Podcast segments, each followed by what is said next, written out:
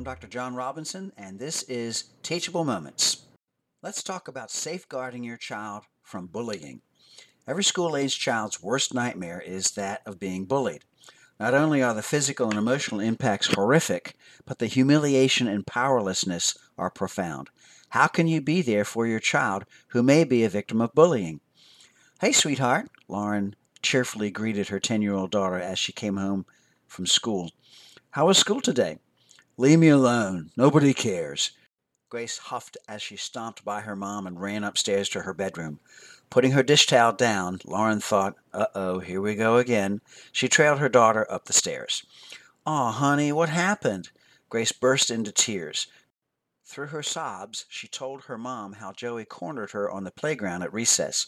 When she told him to leave her alone, he pushed her and called her a cuss word and a baby. Lauren active listened to Grace's feelings, hugged her, and helped her calm down. Did you tell your teacher about this? Yes, right after recess. She ignored me and told me to get in my seat, that class was about to start. I hope you haven't experienced this scenario with your child. Unfortunately, such is all too common. Even with schools adopting anti bullying policies, they are often not followed nor enforced. What to do? First, Good for Lauren for giving Grace time to talk it out, to actively listen to her feelings without adding her two cents. Calming your child and being there for her are your first priorities. Second, what's with the teacher's response? Clearly, she did not take Grace's words seriously. She was more focused on getting the class back to schoolwork at Grace's expense. Generally, bullies feel bigger and stronger than their victims. They tend to isolate victims from the group and intimidate by words and actions outside of earshot of others.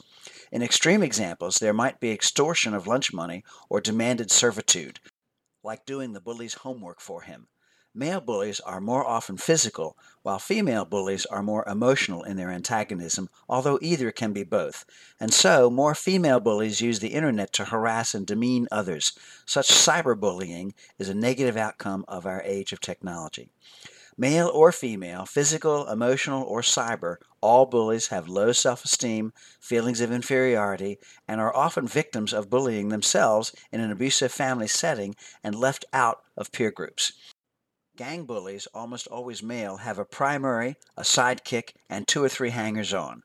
As the parents, we are all prone to jump into action to defend our child.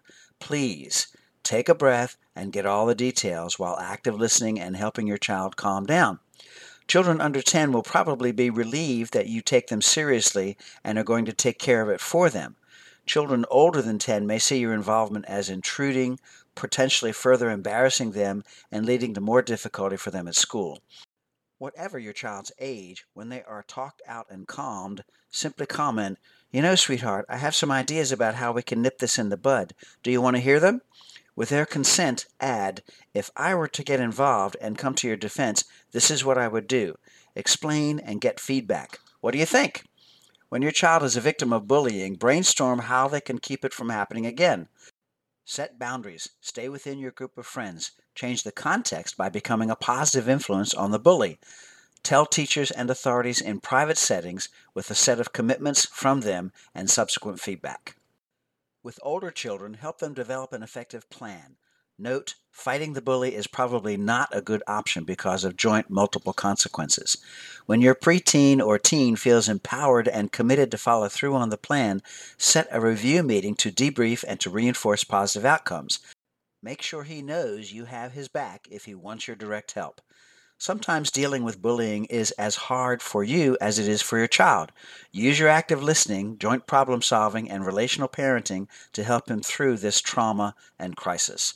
I'm Dr. Jonathan C. Robinson, licensed clinical psychologist and Christian author of Teachable Moments Building Blocks of Christian Parenting, and this has been Teachable Moments.